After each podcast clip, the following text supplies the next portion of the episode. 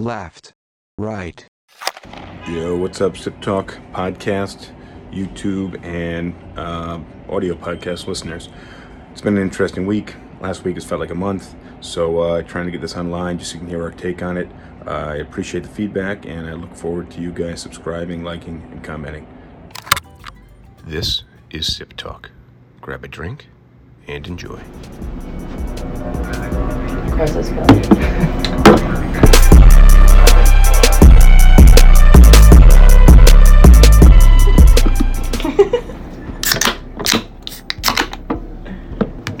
Cheers. Cheers. Cheers.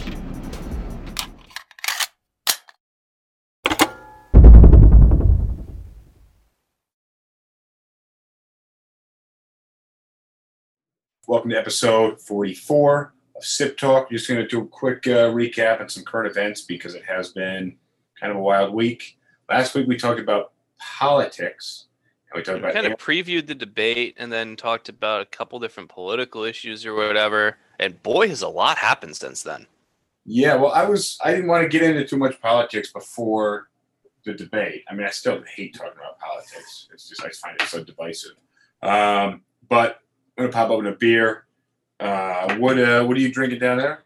The usual Milwaukee's best ice at room temperature. Well, I got a I got a Blue Point partnered with Presidente. It's called Una Fria. Hmm. I got a cold one.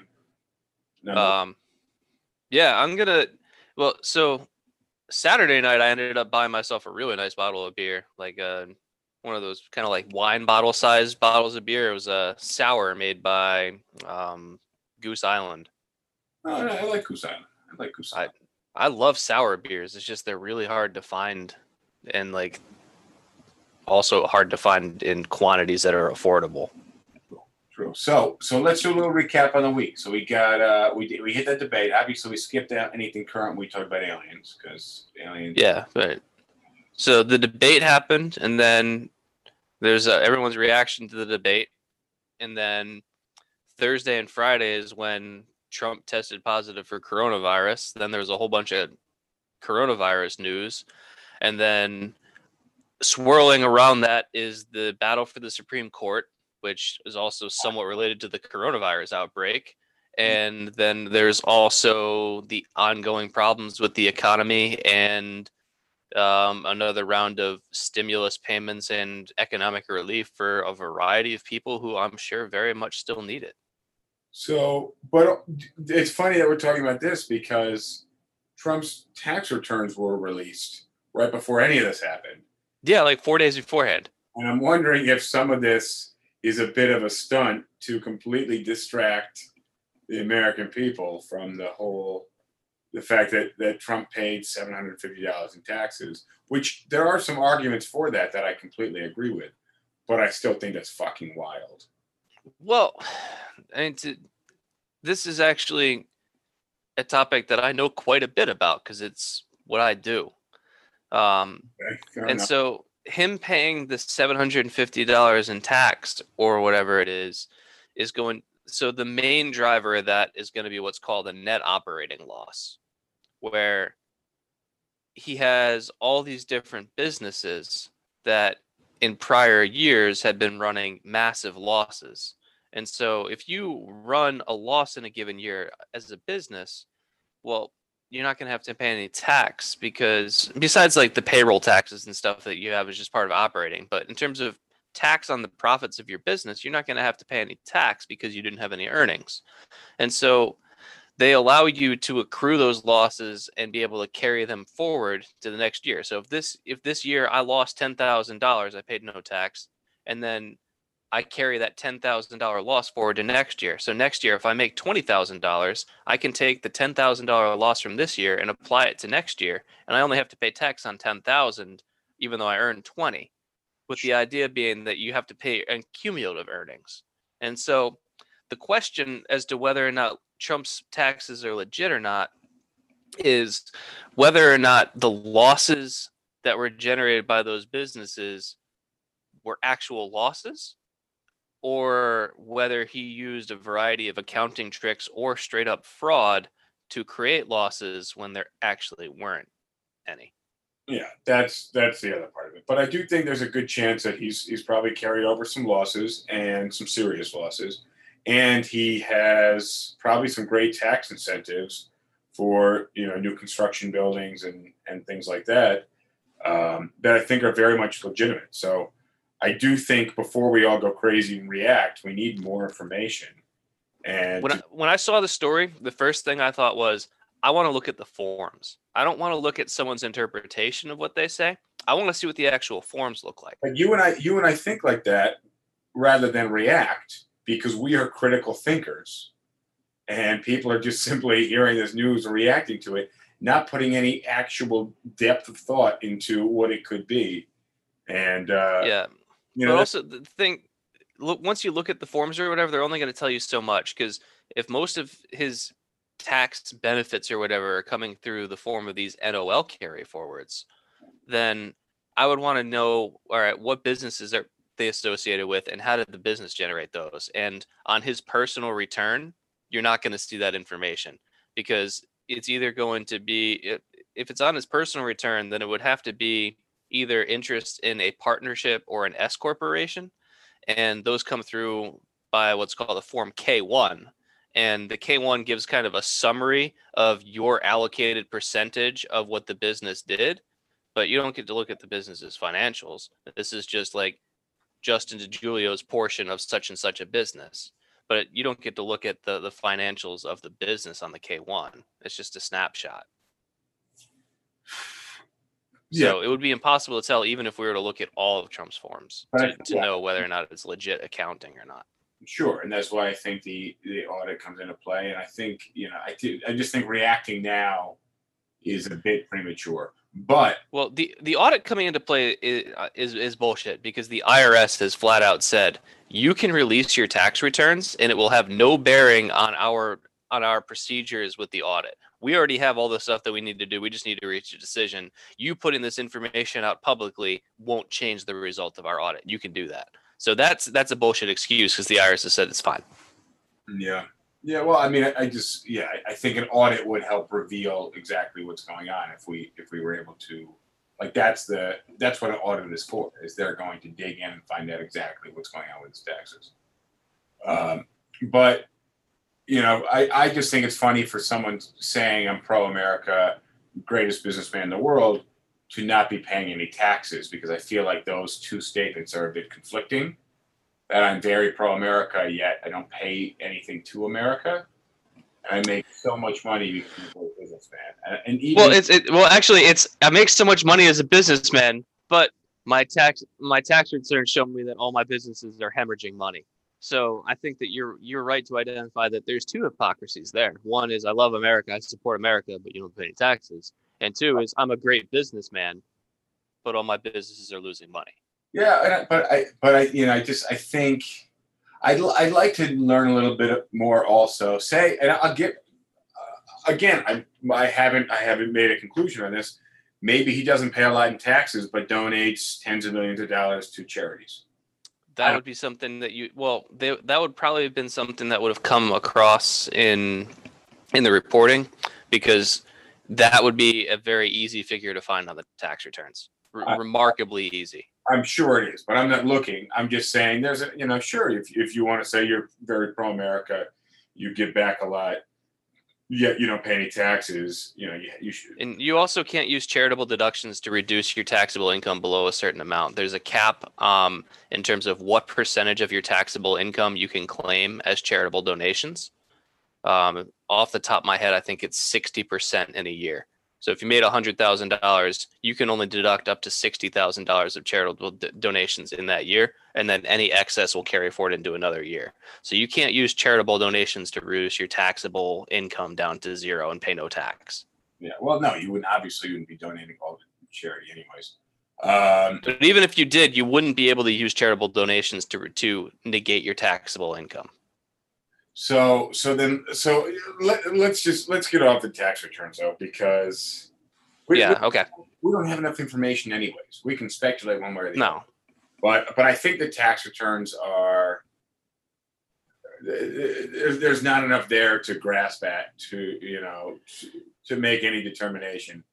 on No, but I want to reiterate. I think your two key takeaways about the two hypocrisies are really important. I think that those are two pro-America conclusions that you can draw. And a great businessman, but the two don't really, you know. But but you you don't pay taxes, so you're not helping America. And if you're a great businessman, then why are you losing all this money?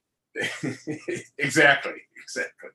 Um, so, so what else? So we had the debate, which was miserable to watch. Uh, Mhm. Five or six minutes in, I, it hit me that like, I, in the beginning I was like, all right, so they're kind of both finding their pace. But then five or six minutes in, I was like, well, we're still kind of doing this. You know, it, it just, it just, it never got, it never smoothed out, and it was just kind of this barking dogs. Um, I do like that Biden kind of brought himself above what was happening there and addressed the camera directly. I thought At that times he did well with that. Yeah. I thought breaking that fourth wall was a really cool idea. I don't know where he came up with it. I'm curious if he'll do it in the second debate, if there even will be a second debate. If he'll do it in the second debate, and if Trump will take a page out of that book and do the same thing. So I'm real. I don't. I, I haven't heard much feedback as to how the general public. Well, if you're watching on live, let me know what you think. Did you like Biden breaking the fourth wall, um, or did you like Trump staying one on one, mano a mano, or two on one? Um, polls out there um, everybody not everybody obviously but um, the vast majority of people surveyed found that biden was much more direct and forthright with his answers um, my favorite moment of the debate was they had it in six segments and so the the first segment especially but all of them to large degrees were just this constant bickering back and forth where neither candidate could really put together a thought because one of the, one of the two was interrupting each other or whatever. But after the at, the end of the first segment chris wallace butts in and says okay we need to end the segment and move on or whatever. And biden just uh, as an aside be like "Well, that was a productive segment like aware of how stupid everything was i was just like all right that's that's hilarious well, he did. He did at times bring him, hi you know, himself kind of above what was going on, and um, Trump felt as if the moderator was against him, but it was because the moderator had to work the most to moderate Trump. uh completely agree Yeah, so so I don't necessarily he think he was arguing policies against him or really, you know, for or against what he was saying. It was just his job to moderate, and I think a really good idea. You know, I listen to a lot of podcasts and radio shows where people call in, and sometimes the caller will just go on and on and on, and then the the host will try to answer the questions, but then they can't because the caller's still going on. And I always wonder why don't they just cut the mic? Why don't they cut the audio feed? so that's a proposal for the next debate So, you know, early on in the first debate, I was wondering, is there any way to just say, hey, we're going to cut the mics? And the, uh, the rules of the debate prohibited that in the first one mhm. but the debate commission has definitely looked at that. I don't know whether or not they're going to be implementing that for next week, but that's one that got a lot of traction among people online and just the general public saying like, "Hey, it would be a great idea if we could just kind of press mute on one of the candidates if they go over their time or if they're interrupting excessively." And so, um, I, I personally think that it's a great idea. Mm. And to your point about Trump bickering about um, Chris Wallace as a moderator or whatever, well, yeah, like towards the end of the debate, I actually felt bad for Chris Wallace because he was just getting walked all over on by these guys, and there was little that he could do. But yeah, if you look at the scorecard um, in terms of number of times one candidate interrupted the other during the debate, it's it favors Trump by about five to one. So if you think about it in, in sports terms, like one candidate was getting all the fouls called against him, but he was the one who was fouling. So, and from my experience refereeing, the teams that have all the fouls getting called against them are the ones that are going to be more likely to complain about the referee, regardless of whether or not the referee is doing a good job or not. You call more fouls against the team, they're going to be upset about it. regardless of who's winning, Yep. that has the fouls has nothing to do. Yeah, refing and, and fouling and calling, calling the plays that has nothing to do with who's winning. Uh, it just makes nobody. It makes especially the referee not want ultimately, you know, deep down inside, not be for that team that's that's giving him so much of a headache. But but when, really, when I do when I when I do my games these days, when I um back when I was doing captains meetings, because now because of COVID they don't want us doing it, which whatever. But what I would tell the captains meetings is I wouldn't give them too many instructions about what I want in the game. I just said, hey guys, the harder I have to work, the less happy everybody is. I like that. I like that. Um, so uh, so debates. Is it there a vice presidential debate tonight? I think Tomorrow. It's tomorrow. It's Wednesday. Yep. Um, somebody just commented uh, something on that. So, uh, vice presidential is tomorrow. So, uh, um, I'm actually very interested to see. I don't remember Pence in the last one. Maybe I missed it. Um, but yeah, I don't remember him. In I don't remember the vice presidential debate from four years ago at all. But I do want to watch this one because I'm just I'm curious. Pence. It's a very big clash of styles. Yeah, I I think I think Pence is going to get run over. Uh, I don't see. I mean, he hasn't really done very much. He's not a very super public guy. So He he's mostly just an apologist for Trump. yeah, but all, I mean, Trump's got a big personality, so he spends a lot of time in the shadows.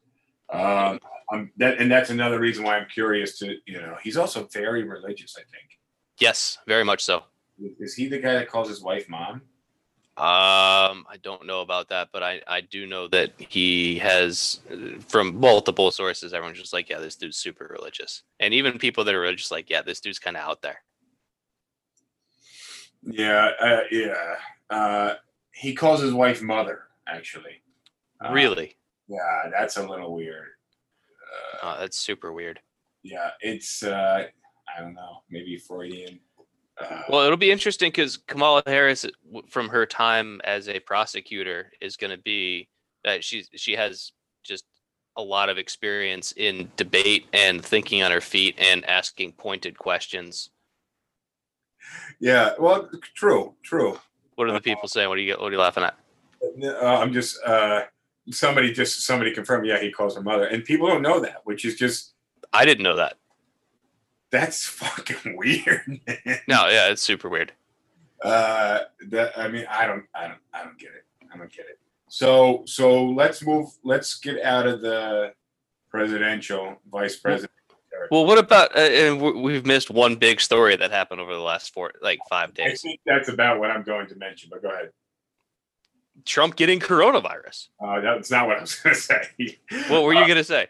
I was going to talk about Supreme Court, but let's talk about the coronavirus thing because right now I actually believe I listened to Dr. Drew yesterday, and he was talking about the cocktail, the drug cocktail, the pharmaceutical cocktail, fucking cocktails. I'm going to get another beer. Hang on. Uh, do Modelo. Speaking of cocktails, talking about the amount of drugs that Trump is on, Oh, and lot. the side effects of these drugs and the the I, I don't I can't think of a better phrase whatever he used but kind of the slight mania that you get from using the steroid and how you feel fucking phenomenal. So Uh, yeah, so he's he's leaving he left the hospital today feeling phenomenal ripped off his mask going up these stairs there. Um what do you yeah. But if you if you watch a video of it from when he was um kind of out on the balcony facing the supporters and the press or whatever, there's a crazy video that you can see where like when it's zoomed in, you can actually see that he's actually really struggling to breathe.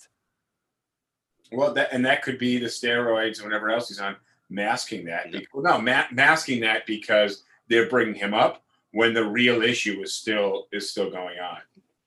Yeah, So, and I think, and I think there's a pretty high probability that's what's happening right now. Uh, so when when the news broke so thursday night it happened at about 1 a.m i was asleep when the news broke but i remember um my roommate and his, had his had a friend over and the news broke that his advisor hope hicks had tested positive and they had been on the same plane back from i think it was cleveland back to dc and they're like all right they were in the same plane. He and she's one of his closest advisors. And I'm like they've had contact or whatever. Like if this were ever the chance for Trump to get it, this would be it. And I just went on this rant about how like I don't believe in karma because I like for me, I just don't do metaphysics, and I don't think that there's some guiding force in the universe making things right and wrong. But I do believe in po- poetic justice, mm-hmm. and which is similar to karma, but it's not necessary. It's just sometimes shit happens. Yeah. And I just said, for someone who has spent basically the since, since the outset of the coronavirus minimizing and debating whether or not it was a real threat and really criticizing any actions that were taken that hampered the economy in the name of preventing coronavirus and for someone who has flouted wearing masks and insulted people that wear masks and insulted people that take precautions to to not get coronavirus.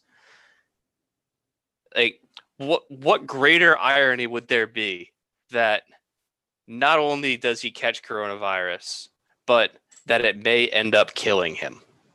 Well, I don't, which i'm not hoping for by the way that's what I've been telling people. You know, I don't, I don't, I don't care that much for Trump as as a president or as, as a person. Like, uh, you know, and some of his policies I think are okay actually, but I don't want to get into that. Uh, but I think wishing death on the president is is pretty lousy. But also, I you know, people have been like really digging into all of the details of oh, he's on this medication and he's doing this and you know, we, we he was stepping up the steps, and we noticed his breathing was a bit labored, or his face was a bit red, or yeah, I heard somewhere in the news this morning, like at a certain point, like do you, you we got you just you got to stop digging and just kind of accept what it is. You know, what is the and everybody is like, oh, we have the right to know this, this, and this. And somebody on the news this morning was was uh, was like, you know, Reagan got shot, but you know, people wanted to know his general condition, but they weren't like demanding to know his white blood cell uh, count. You know, every, you know, everybody now is demanding to know literally every single thing as it happens up to the minute. And I, you know, I think, uh, I think we just got to have some patience, let it play out. You know, we hope the president doesn't die. And if you don't like the president, you know, you, maybe you hope it slows his campaign down a little bit and makes him look like a fool because it does and uh, you know, and just let it play out. And, and it, you know, if he gets sicker because he does some dumb shit, like that's what happens when you do dumb shit. Yeah, I, I very much do not want him to die. Um, and, and what I, if you were to ask me what is my ideal outcome, it's I want him to lose this election in a landslide that is so commandingly powerful that no matter what level of bullshit he spews about it being rigged or whatever, it's just undeniable that not only did he lose, but he was massively unpopular when he lost. And then once he leaves office, because one thing that's really frustrated me for pretty much the duration of Trump's public life has been that he does all these profoundly shitty things and is has managed to escape consequences for them i think every single time. Well, I, that's that's one of the big things I don't I don't really like about about Trump is that he he does this bad stuff and he just has a lifetime experience of spinning this stuff and literally just kind of like you know the the guy basically uh it just he kind of cheats his way to the top and spins his you know spins his way up. This guy's constantly scoring touchdowns. Flags were thrown and finds a way for just the game to go on without review and they pull the they pull the flag back. Yeah, and that's and so what I want more than anything else is for him to have all that privilege stripped away and have to face the consequences that any normal person would have had to have faced. So let him have to actually go to court for all the tax issues that he has in New York. And like let him have to face the consequences that you could make the argument that he's ruined this country in in a lot of ways. I think he has sown a lot of divisiveness. And I think that's why China and Russia are super pro Trump, even though they don't like his policies, but they realize that he is sowing division throughout the United States. That's why Russia loves him. China's in between. Well, but because he's because he's affected uh, the Chinese economy. That's why China doesn't like him. Yeah. But China's not fully against him because he understands they, they understand the damage that he's doing to the U.S. Well, they also understand that he's easy to manipulate. Yes, but but that's you know again I'm not super you know I, I don't think all of his policies are terrible, and I respect to a degree some of his politics. Like he was elected to do certain things. I think, and we'll talk about the Supreme Court nominee in, in a minute. But i from his position, he should be full force for all the things that he believes that he represents. And Yeah, Yeah. but the thing is, he, he he didn't even really have like he claims this whole mandate from the election in 2016 or whatever, but it wasn't even that. He lost the popular vote by three million. So it's not like even the majority of the country wanted him. The reason why he won is because we've got a stupid system of how we pick our presidents because of the electoral college. So he didn't even have a mandate. yeah, So don't don't give me this. He he has this powerful force behind him of the the American people voted him to do a job. No, they didn't. They no, they didn't. A select few states and a few states, like fifteen thousand people swung the vote, and that went one hundred percent of the state went to him. So no, he didn't have this mandate in 2016. But, but And- think about the people, and that's not saying that the pop, the general population even would have voted for him because so many people. What's the, do you know what the general the number is kind of for voter turnout? Um, uh, usually between 45 and 50 percent. Let's find out. 50%? I thought it was closer to fifteen percent. No, it's much higher than that. It's between 45 and 50 percent. General election voter turnout. All right. Hold on, hold on. While you're looking that up, Doria, if you're if you're on, which I saw you joined a little while ago, uh, Doria did a cameo in one of our, our earlier podcasts, but she sent over a nice birthday bottle of scotch. Uh, it's a lowland scotch malt, Bladnoch, Bladnotch. Um, beautiful bottle, very, Uh, uh, Nice presentation. I agree. very, very solid, heavy uh, container, but I'm I'm not familiar with it, so. Uh, All right. I was wrong. So 2016 voter turnout. Can you give me a second here? Yeah, go ahead. I just want to say thank you uh, to Doria. Um, she hasn't commented, but I saw she joined earlier, and I did send her a, a video thank you. But I want to thank her for the the video bottle of scotch. And I was planning to wait for you to come up here, James, and, and open it up. And Well, I very much want to. It's just a matter of when New York relaxes quarantine restrictions. tell me about that. But uh, but but a super thank you to Doria, and uh, looking forward to trying a new scotch because I do drink a lot of scotch, but I haven't heard of this one, and it, it looks phenomenal. Yeah, it looks like a really cool bottle. So on that note, though, so I said about fifteen uh, percent. You said forty-five to fifty percent. What, what's it really look like? 2016, the official figure is 55.5. Fifty-five point five percent. Yes. Oh fuck! Really? 138 million people out of 250 250 million eligible voters. You know, You, got kids and stuff like that. Yeah, okay. So, Out of 250 eligible voters, 138 million, 138 847 was the voter turnout. So about 55%. Which is um, roughly a third of the population. A little- What? little, little more than a third of the total population. Um, no. one fifty. U.S. population is about 330 million, and 140 of 330, so it's like 40 percent.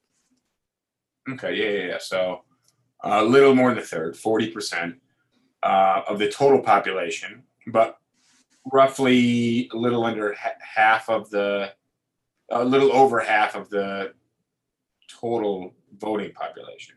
Mhm. Okay, well, let's think about who votes. Old people. Old people. Who else? Uh, I'm done. but yeah, traditionally old people um, and majority, I think, white people. Um, what's the education? What, what do those stats look like on education of voting? I have no idea. That would be that would require a much deeper dive than what I was able to find in a 30 second search. Yeah, uh, but I think it's a, the population of people who who are solid recurring voters. Um, The only one I know for sure is old people. Old people, which also lean towards Trump. Uh, Not this not this election. well, maybe not this. That's a major democratic uh, demographic shift is old people very much went for Trump in 2016, but they have shifted pretty hard towards Biden, and you have to think that the coronavirus response is playing some part of that. But also, Biden is old. So, and, so is Trump. yeah, but Biden looks older.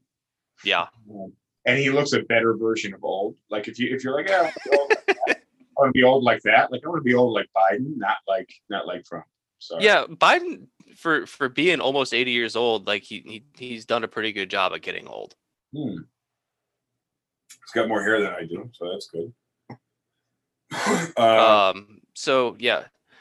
So the Supreme Court and well so yeah, my issue with the Supreme Court 4 years ago, more than 4 years ago, when Antonin Scalia Scalia died, that was either in February or March of 2016.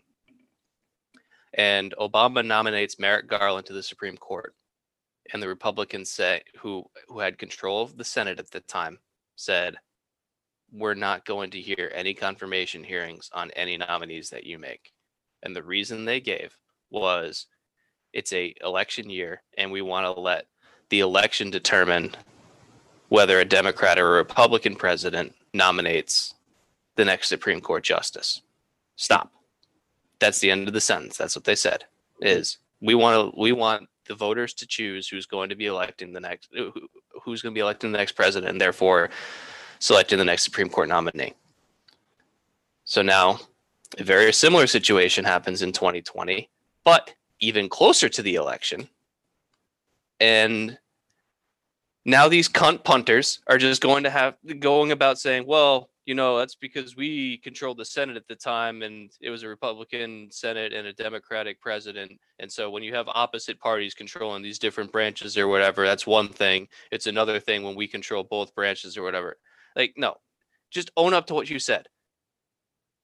You said you created a precedent out of thin air that that that didn't exist before 2016. You came up with this idea to justify your shit behavior. And then as soon as circumstances change such that that precedent is no longer beneficial to you, you just abandon it like the redheaded stepchild that you didn't want to adopt.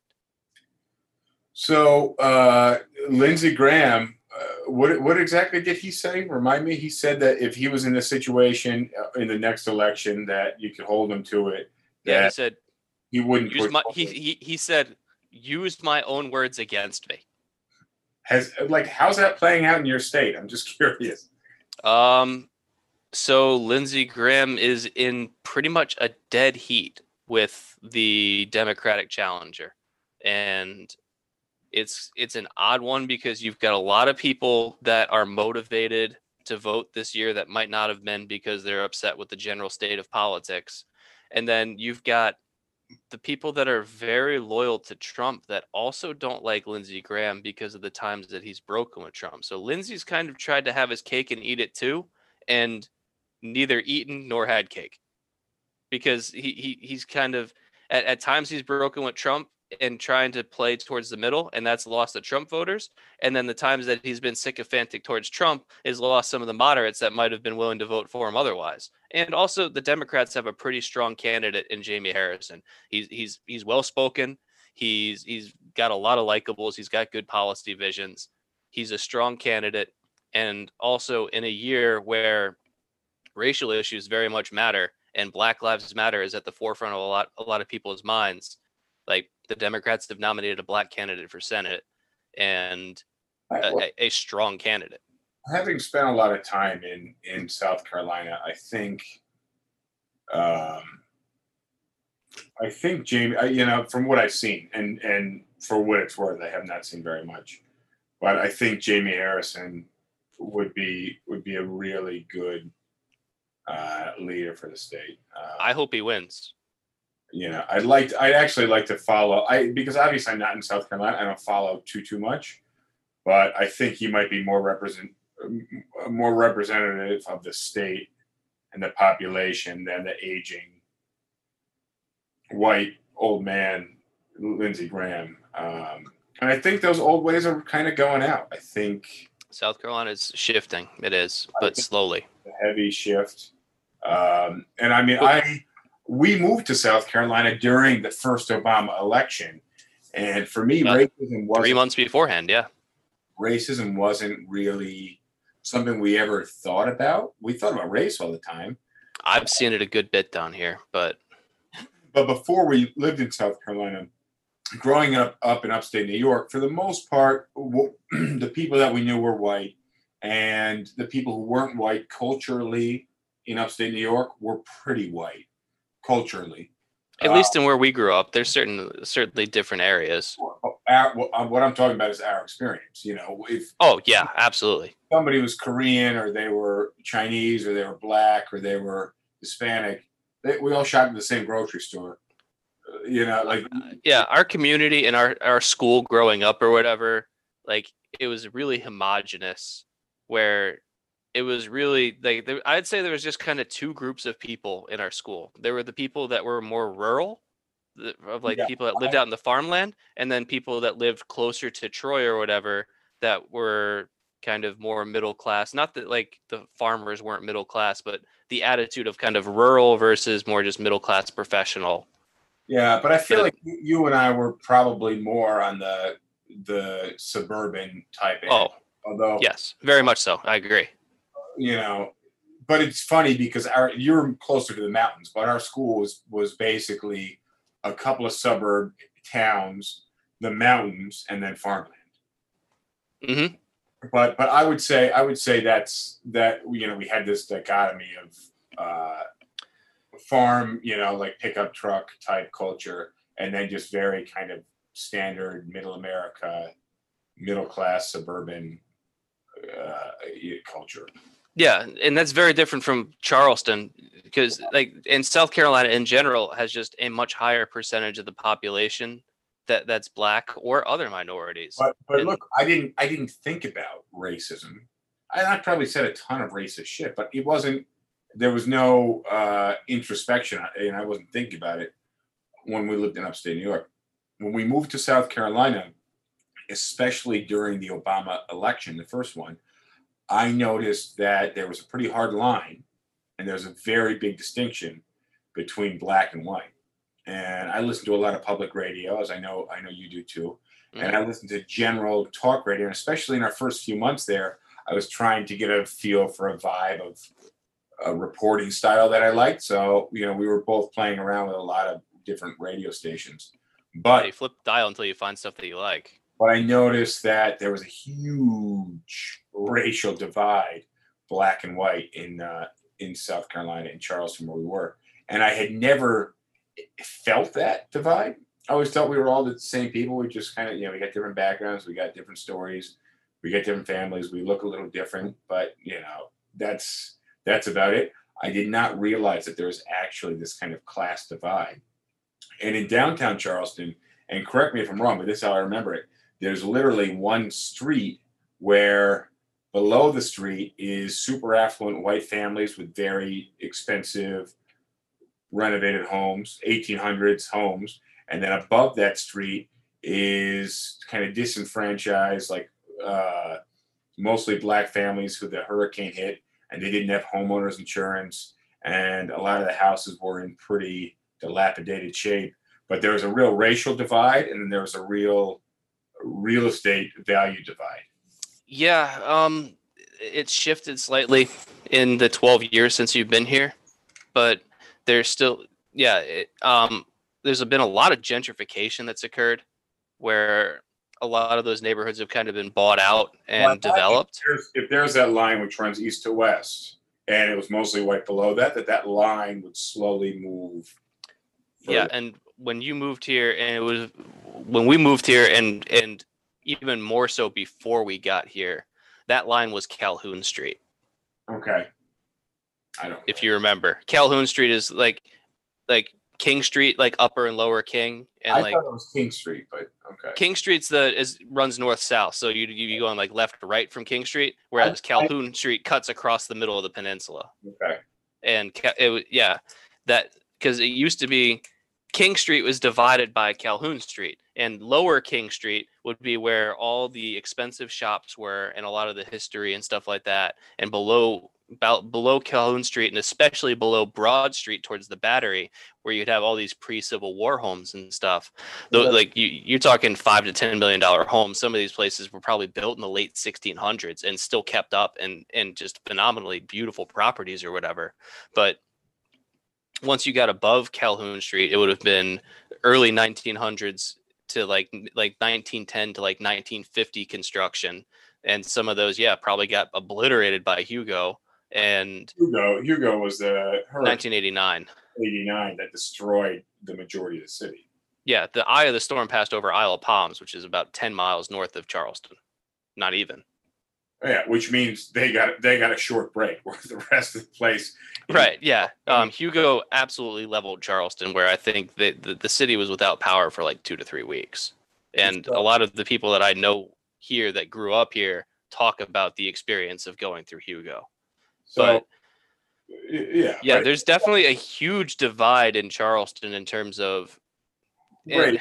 race but i think it's when i was when i was a substitute teacher at first i was afraid that the job was making me racist because a lot of my problem students were black.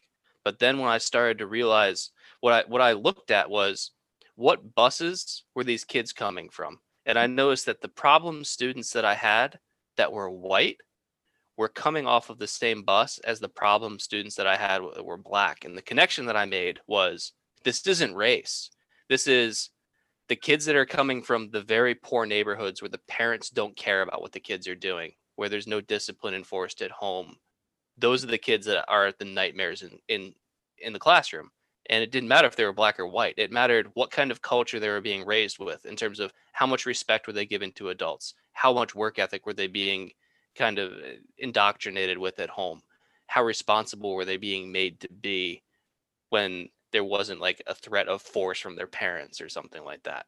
Well, and so Yeah, yeah, no, I, I, and, but that's the crazy thing about living in different cities and having, and also being somebody who thinks like you know you just weren't experiencing and not thinking about it, you know, because you could have drawn that conclusion, but you actually thought about it, you did some observing, and you realized that race wasn't the issue; it was um, geoeconomic. culture, Yeah.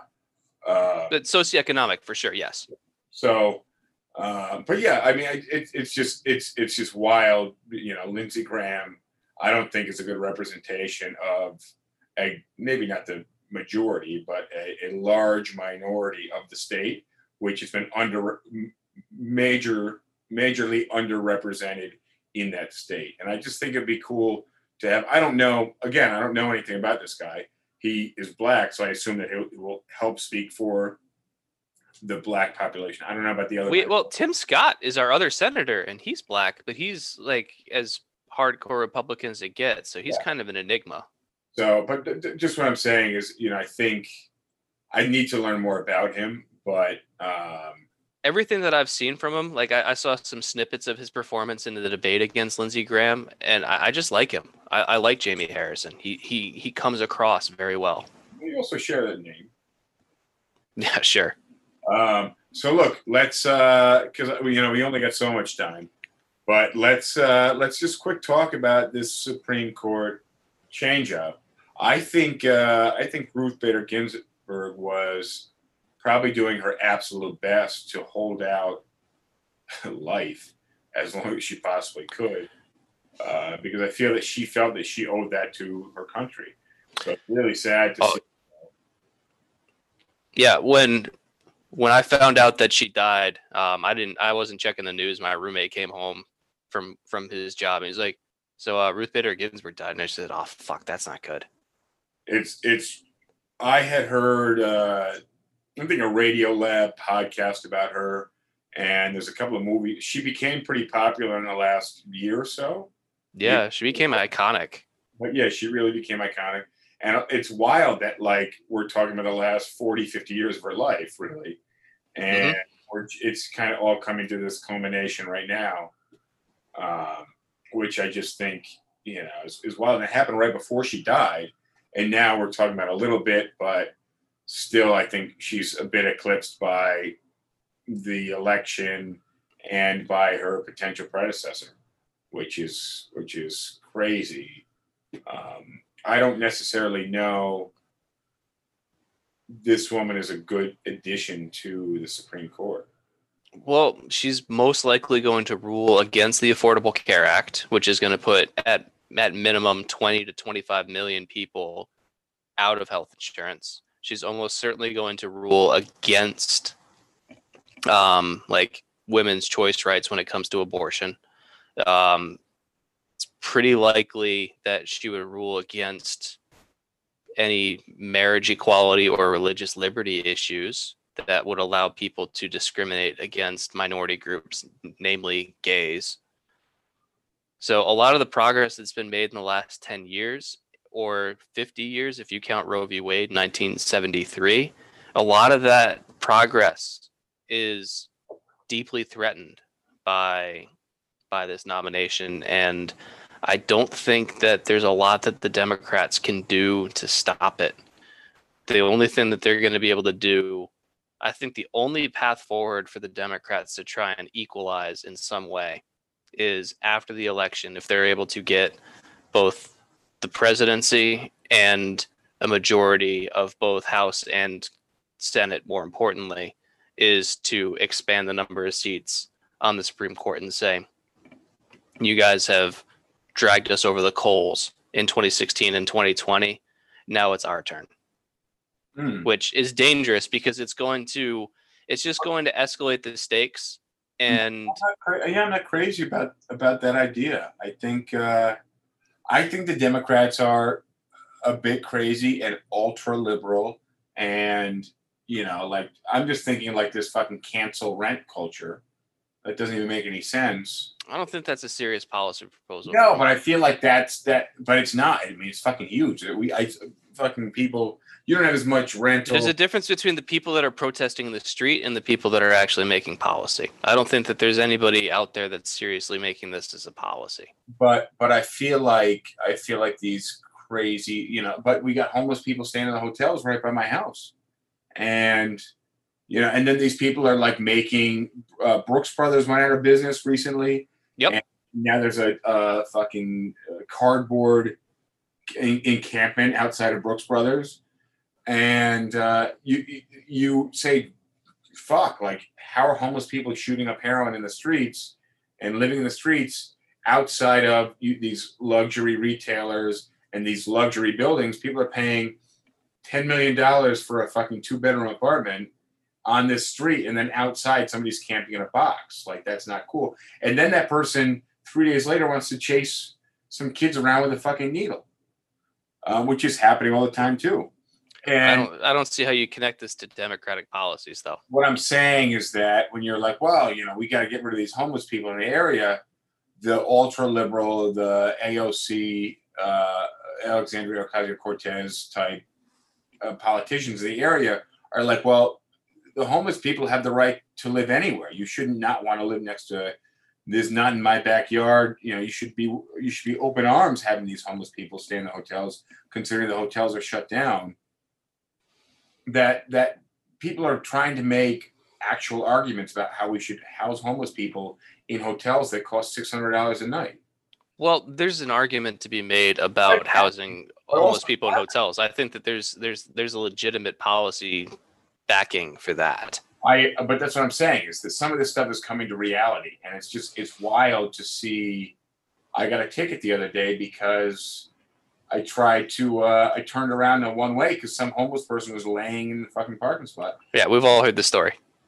and I get a fucking ticket. Yeah, because it pisses me off. I actually have court tomorrow morning, so um, you know, and the and the cops gave me a hard time, but they didn't give the guy a hard time. Right. But if we to like if we were to use public money to try and find housing for these people, increase the support in terms of the homeless shelters or temporarily putting these people up in hotels while we try and figure out what to do with them or whatever, like then that person's no longer laying in your parking spot. He's in a hotel. He's no longer chasing kids around with a needle. He's in a hotel. He's in a shelter. He's getting help. He's getting oh his problems identified. He's in a hotel overnight and he's buying and selling drugs on the street outside of my apartment during the daytime. Or he's high as fuck during the daytime, walking around. I saw a woman with a fucking towel wearing like a diaper today walk in front of the office. She had like a, a, a a hoodie on, zipped up halfway, no shirt on underneath, and she had a towel wrapped around her like a fucking diaper, and she was walking like a zombie through the streets, and everybody's just like, "Holy fuck!" But I'm sure she probably slept somewhere comfortable last night. I don't know. I don't know. Like, it, homelessness is a complicated issue, but I don't uh, think that like having a completely dispassionate response But having it furthers the problem. but having a fully compassionate response that these people have every right, they shouldn't have to work for anything, and that we should be putting them in a six hundred dollar a night hotel is not an answer either. So no, it isn't. what I'm saying is that this ultra liberal response to things scares me also. So I'm really, yeah, and I, I'm not going to argue against that. I'm really, really, you know, uh, I'm really concerned with that. And But- again, I think, uh, you know, I think that we really need to wait. I, if there's any way we can figure out how to do it to confirm this lady, I say, you know, we just wait another two months and then they can do it. But, but Well, no, two months still. Like, I think your argument is we need to wait until the next president's elected Yeah, and actually inaugurated into office. that- yeah, that's why I said four months. my- Okay. Um, but like, what about the, the, the main policies that I think are going to be under threat are going to be marriage equality, women's right to choose, and the Affordable Health Care Act. And Sure, like sure. But, but the Affordable Health Care Act is relatively new. 2010 2010? Okay. Uh, but it's also not great. or two, yeah, I think 2010. I thought it was a little bit later than that, but I guess it is 2020. It was phased in, like it, it's what it, it took two or three years at least for all of its provisions to kind of fully take effect. yeah. but I think it was signed into law in 2010, either that or late 2009, but more likely 2010. I don't remember, but one of the two years or whatever. Um, and yeah, it's not a perfect law, but I think it's improved a lot of things. And like, I look at it as what are the consequences of confirming this nomination? It's going to be a six to three majority. It means that during his time in office, Trump has been able to confirm three out of nine justices Yeah. in four years as someone who lost the popular vote by 3 million votes. these people are these people are appointed for a lifetime. Yep. He's got, and got one. Amy Coney Barrett is 43. She could serve on the court for 40, 50 years, hmm shaping policy for 40 or 50 years by someone, by a man who lost the popular vote by 3 million hmm and by a Senate that is likely going to change composition in three months. And additionally, the I don't think the Republicans even can even claim a ma- mandate because, like, so in 2016 they controlled co- Congress, they controlled the House of Representatives, but in 2018 they lost the House of Representatives and they lost it bad. So if you want to say what's the most recent election mandate, well, you know what? It's not good for Republicans. They lost the last election bad. It just didn't happen to shift a lot of the governmental power because only one third of the Senate was up for reelection and the president wasn't. But if you look at the on aggregate, what the, the country said about Republican policies in 2018, it was a pretty thorough rejection. So they don't even have to claim an electoral mandate because 2018 said no. Yeah. Uh, so so just recap what's at stake: affordable health care, Roe versus Wade, which is uh, effectively abortions. Yep. And what else? Um reli- like religious freedom as, as it's pr- as it's proclaimed by the right but so affordable health care act roe versus wade and marriage equality Marriage equality. Okay. Yeah, marriage equality. Big, big. and, and just gay rights in general yeah. also voting rights What type of voting rights? In what way? um the the big case that comes to mind is in florida in 2018 the state had a referendum that would allow people convicted of felonies to vote Yeah. So it Right. used to be the law that if you were convicted of a felony, you couldn't vote in Florida. So they held a voter referendum where the, the e- everybody in the state voted on it, and by popular vote, the referendum passed, reinstating voting rights for like 1.5 million convicted felons. And immediately after that, the the state legislature enacted a law saying that all these felons would have to pay back any outstanding fines or court fees or anything related to their case before they could vote. So even though they had served their time and everything else, if they had outstanding fines or penalties, they had to pay those too before they could vote. What, instead, And huh? of Bloomberg. Well, yeah, th- that's where we're getting to. Um, and so this this battle, like it, it basically, my view of it is that because this was passed by the Republicans, the Republicans passed the law against the uh, um, making it so that they the, the felons had to pay their their fines. So the Republicans passed this law to restrict people's right to vote because they basically Have to pay fines. They can't vote, but they have to pay the fine. Right. And the problem with it is the Florida system is so poorly designed that it is very difficult to figure out whether or not you've actually paid up all your fines. In the Oh. initial case, the so the, the the case went through several levels at the trial level and then one appeal and then another appeal. So at the trial level, the people that were arguing against the the law of having to pay the fines said, look, your like Florida's system is so shittily designed that even someone who wants to obey this law is going to have a really hard time doing so because like and they hired experts. They, they had like a team of like doctorates or like doctorates and doctoral candidates in law and like procedural justice and stuff like that. And they said all right justin um, you were convicted of a felony five years ago. You got out of jail two years ago. We're going to go and see like what your fines are. How much do you have to pay? And they did like this for like 28 or 30 people. And they were only able to like categorically say we know how much this person owes for one of them. Because the systems don't talk to each other and being able to figure out whether or not these people were paid up and what their balances were was literally impossible for trained professionals to do. And so the problem is if you're if you're a convicted felon you want to vote and you try and pay your fines or whatever like you might you might be able to pay up your fee with the county but maybe the county jail has a different fee that you weren't aware of. And so if you go out and vote and it turns out that you had some unpaid fee somewhere out there now you've committed a crime because you voted illegally so it makes it so that all these felons are like well shit man i don't know if i've paid up all my fees but i sure as hell don't want to go to jail again and voting could put me at risk for going to jail because I don't know whether or not I've done what I need to do, and it's impossible me, for me to figure out whether or not I can do it.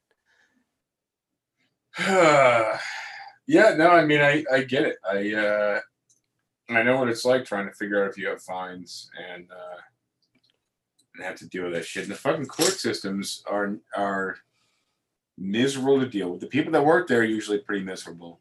Yeah, it's not a fun job. Yeah, and and they deal with they deal with a lot of misery. So if they're not miserable, kudos to them. Uh, Yeah, I put that I put that job at the same level of misery as baggage claims handler at an airport. Let me guess, you're upset. I mean, that can't be a fun job ever. Uh, I guess you know maybe if you're the person delivering the baggage to the people that are so already pissed off, like Oh yeah, like the person giving the bag saying like, "Hey, here's your bag." Oh, thank you. Finally, I got my stuff back. But the person that has to say the, um, uh, let me guess, we lost your bag. that, that has to be a very short-lived job. Like that cannot be something you you stick at for a long time. I would have to imagine that anybody that stay, stays in that job and actually enjoys it has some kind of psychopath psychopathy. Well, they may, yeah, they may be a, bit retarded. Um, all right, look, we uh, we are coming up on the one-hour mark. I'm coming up on the end of my third beer, so I'm gonna call it there. Um, I don't even know what we talked about: politics, current events. We just recapped the past week. It took us an hour and we didn't even go into detail on any topic. No, we didn't. We didn't even get deep. So uh, yeah, that's that. Uh, so tomorrow is tomorrow. We'll see how quick this gets edited. Today is Tuesday, October sixth. We'll see how uh, how fast it gets online. But tomorrow, Wednesday, is the Vice Democratic debate. Vice presidential debate. Vice Democratic. Well, yeah, I mean, We'll get it in editing. uh, we won't. so vice presidential uh, debate, and you should watch it because why not? What else are you gonna watch? Some Netflix shit, um, or you could be watching us. There's 44 episodes that you need to catch up on, everybody. 44 episodes. But either way, uh, thank you guys for joining. Thank you, Doria, for the birthday gift. Uh, we'll see you guys soon. And uh, James, Until Thursday, we will we'll recap whatever happened. all right, man. See you later. Peace. See ya. Right, podcast viewers, you guys made it through the whole thing. Let me know your feedback. Throw in a comment. Really appreciate that. And uh, if you don't already, please subscribe to this podcast. It'll help us out big time, and I will be super, super appreciative of that. Thank you. I like PBR. I just got priced out of it.